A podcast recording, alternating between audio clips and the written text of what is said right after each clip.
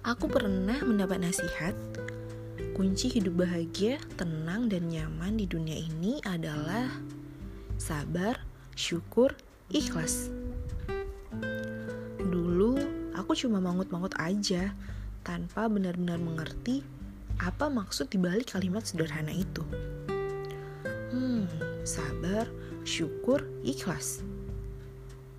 Kini rasanya baru aku mengerti artinya kala diri begitu reaktif terhadap sekitar, rasanya lelah sekali, makan hati.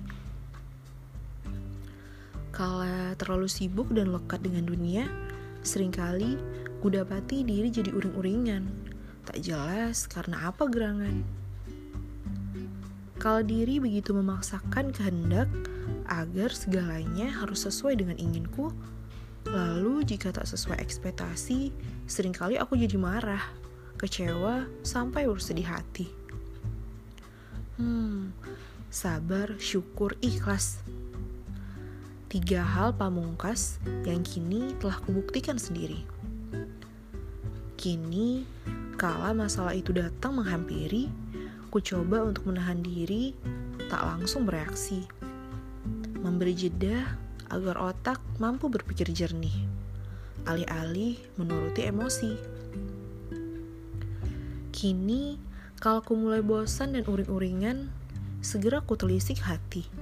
Nikmat mana lagi yang belum kusyukuri hari ini?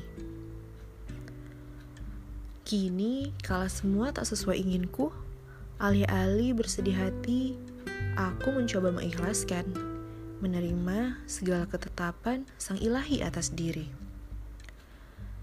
Hmm, ternyata kalimat sederhana, sabar, syukur, ikhlas pada penerapannya sungguh sangat berdampak, mendewasakan diri, dan membuat hidup yang dijalani terasa lebih nyaman dan menenangkan.